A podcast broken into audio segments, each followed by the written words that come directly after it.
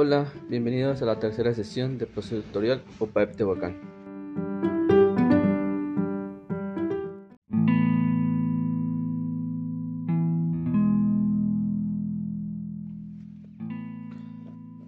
Hola, en la tercera sesión lo primero que vimos fue un video. El video se llamaba Los niños incómodos.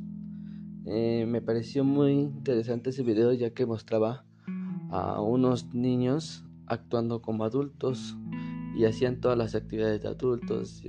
Había policías, doctores, profesores, pero desafortunadamente pues actuaban de cómo está la sociedad, ¿no? O sea, policías corruptos, maestros, personas malas, o sea, con mucha violencia, mucha corrupción, inseguridad, injusticia, había demasiado de todo. Y bueno, pues eso nos hizo reflexionar bastante, porque pues sí, ¿no? Los niños pues mostraron en ese video pues una lucha diaria, ¿no? De lo que ven. Y está bien, ¿no? Porque al fin de cuentas que en un proceso tutorial es bueno conocer y saber pues el entorno y la situación que está viviendo el alumno. Y pues de ahí, ¿no? A partir de ese conocimiento, pues podemos programar incluso un aprendizaje.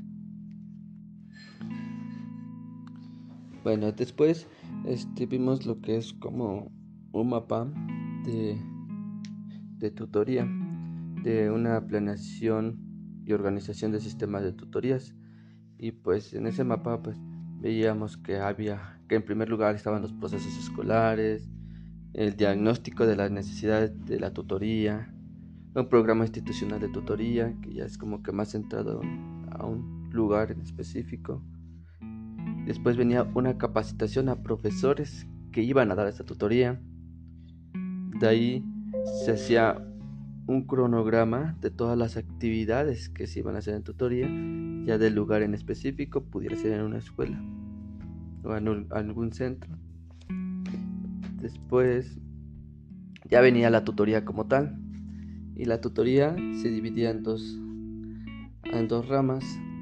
La primera es la atención personalizada que el tutor debería de dar, y el seguimiento que el seguimiento monitoreado.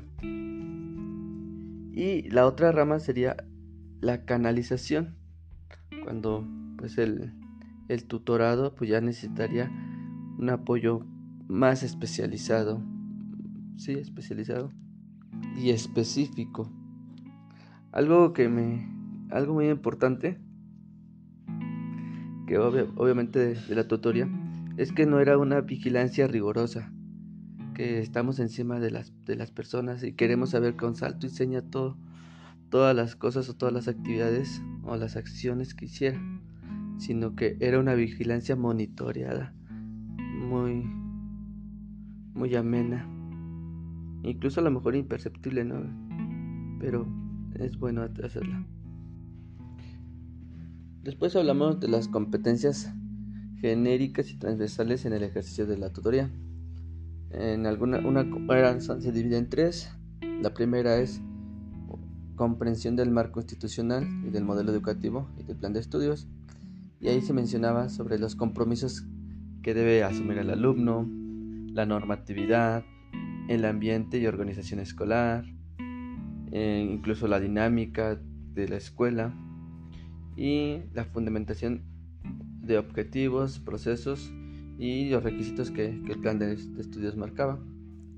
La otra competencia era el conocimiento sobre los planteamientos teóricos prácticos acerca del proceso de enseñanza-aprendizaje.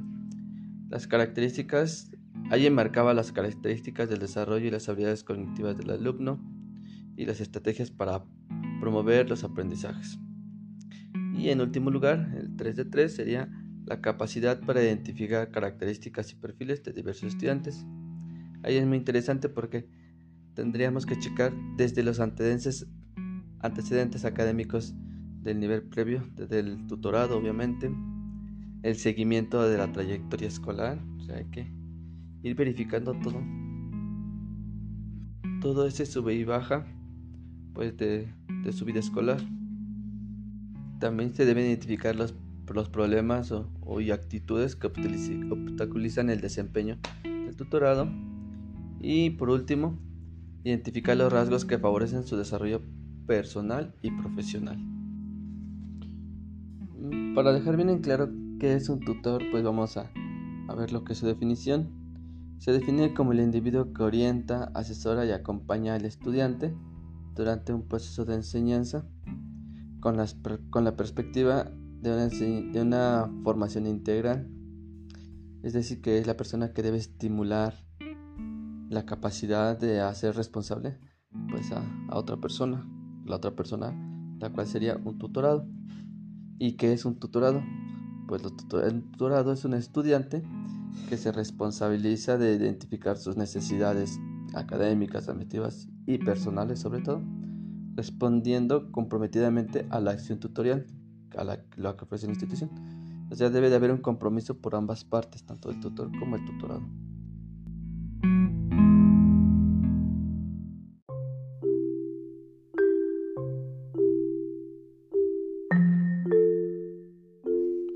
Como conclusión de la tercera sesión, es muy interesante, pero me gustaría concluir con un decálogo del tutor, que son algunos puntos. No voy a enumerar todos, pero sí voy a identificar algunos que me parecieron importantes.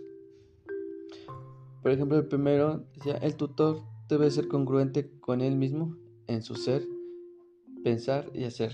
Obviamente, para que nosotros como tutores podamos transmitir algo, primero debemos ser muy congruentes con nosotros mismos.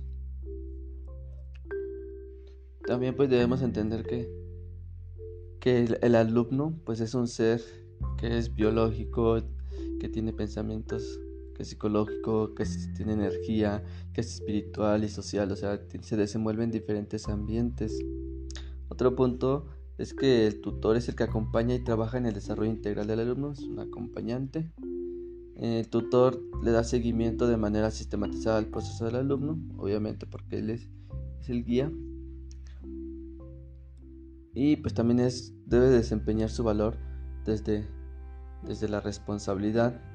También se deben promover conductas saludables y de competencia para la vida. Y sobre todo, el tutor debe crear las condiciones para que el alumno logre su realización personal y al mismo tiempo, pues, promueva la misma autonomía del alumno. No enumeré los 10 puntos, pero es algo muy importante. Eso es todo por la sesión de hoy. Nos vemos la próxima.